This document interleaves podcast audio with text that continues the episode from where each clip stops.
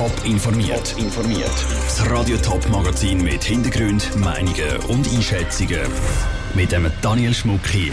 Wie die Städte wegen dem schönen Wetter grössere Menschenansammlungen verhindern wollen und ob der Spitäler wegen der gestrichenen Operationen bald das Geld ausgehen könnte. Das sind zwei von den Themen im Top informiert. Telefone, die im Minutentakt schallen.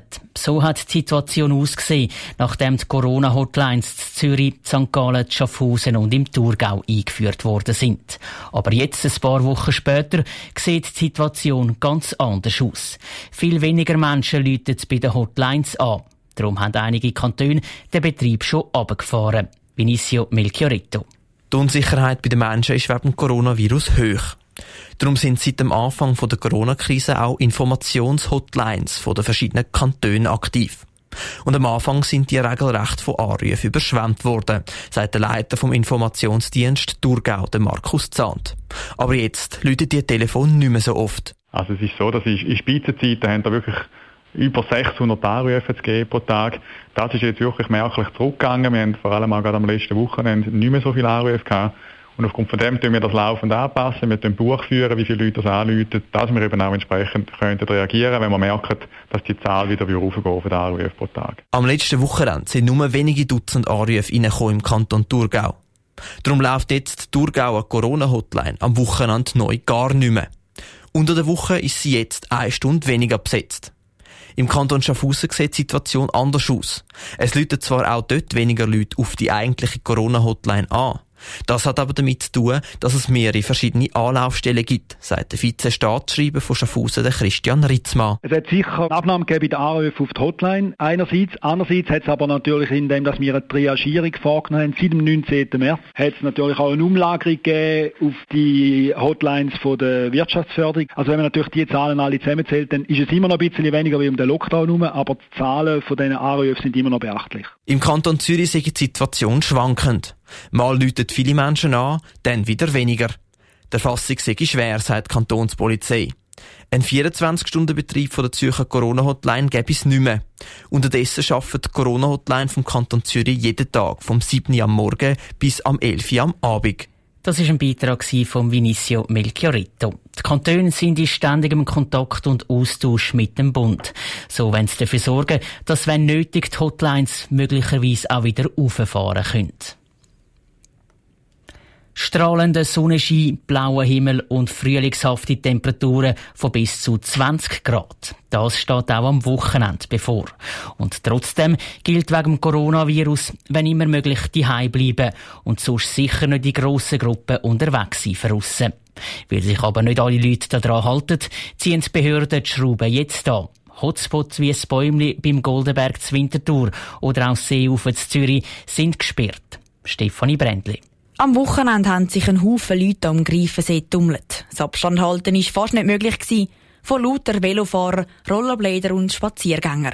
Darum hat die Stadt Uster jetzt zusammen mit anderen Anstössergemeinden vom Greifensee gehandelt, sagt Barbara Thalmann, Stadtpräsidentin von Uster. Man hat zum Beispiel jetzt auch Plakat aufgestellt, wo man nochmal auf das Distanzhalten ganz explizit hinweist und jetzt eben eine auch von diesen weiteren Massnahmen ist die Sperrung von diesen Parkplätzen. Das heisst nicht, dass man den See sperrt und den Radweg und den Gehweg, aber zumindest die Parkplätze, um da die Menschenmenge ein bisschen zu minimieren. Die Stadt Winterthur hat gestern schon reagiert. Sie hat entschieden, dass der Aussichtspunkt Bäumli beim Goldenberg gesperrt wird.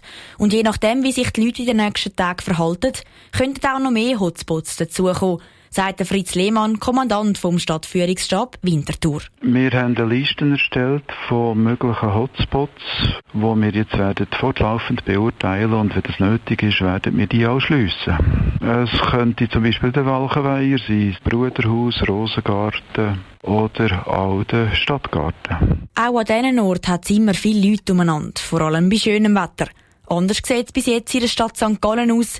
Dort gibt es vorläufig noch nie eine Häge oder Absperrungen, sagt Andreas Nagel, Leiter Kommunikation von der Stadt St. Gallen. Betonung liegt wirklich auf Vorderhand. Es hängt von der Disziplin der Einzelnen ab, wie sie sich jetzt an dem kommenden Wochenende, aber auch über Ostern verhalten.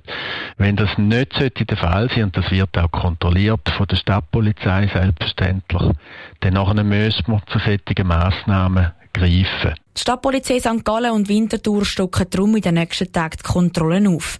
Die Patrouillen überprüfen in den nächsten Tagen besonders, wie sich die Leute an die Vorschriften halten. Besonders bei schönem Wetter.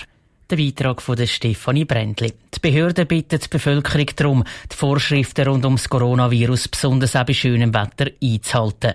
Und wenn die Leute schon rausgehen, dann doch an einen Ort zu gehen, wo es nicht extrem viele andere Leute hat.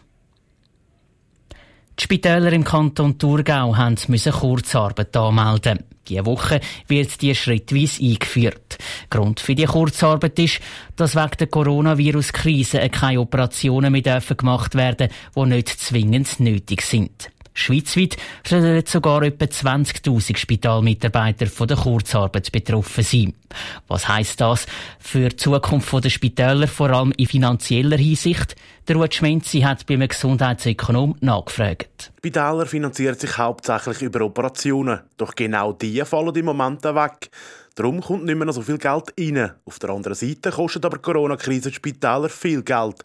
Wie das für die finanzielle Zukunft der Spitäler aussieht, kann noch nicht gesagt werden, sagt der Gesundheitsökonom Willi Ogier. Grundsätzlich muss man sagen, dass eine allgemeine Aussage über die Zukunft der Spitäler im Moment sehr schwierig ist, weil wir A nicht wissen, wie lange es geht und B auch Kantone sehr unterschiedliche Massnahmen ergriffen haben. Eine Lösung gefunden hat der Kanton Bern. Er gleicht die fehlenden Einnahmen der Spitäler nämlich aus. Auch wenn im Moment noch keine klare Prognose gemacht werden glaubt der Willi Ogier nicht, dass die Spitäler nach der Corona-Krise aus finanziellen Gründen zutun müssen. Grundsätzlich gehe ich davon aus, dass wir die Spitäler weiterhin, gerade die Privaten im Wahleingriffsbereich, brauchen und dass wir das jetzt in einer Pandemiezeit können durchspielen aber sicher nicht über mehrere Jahre ohne die auskommen. Dass es aber nach der Krise nicht gleich soll weitergehen macht für einen Gesundheitsökonom durchaus Sinn. Also, dass Spitäler ihre allgemeine Strategie sollten überdenken So könnten sie sich in Zukunft zum Beispiel mehr auf die Virologie konzentrieren.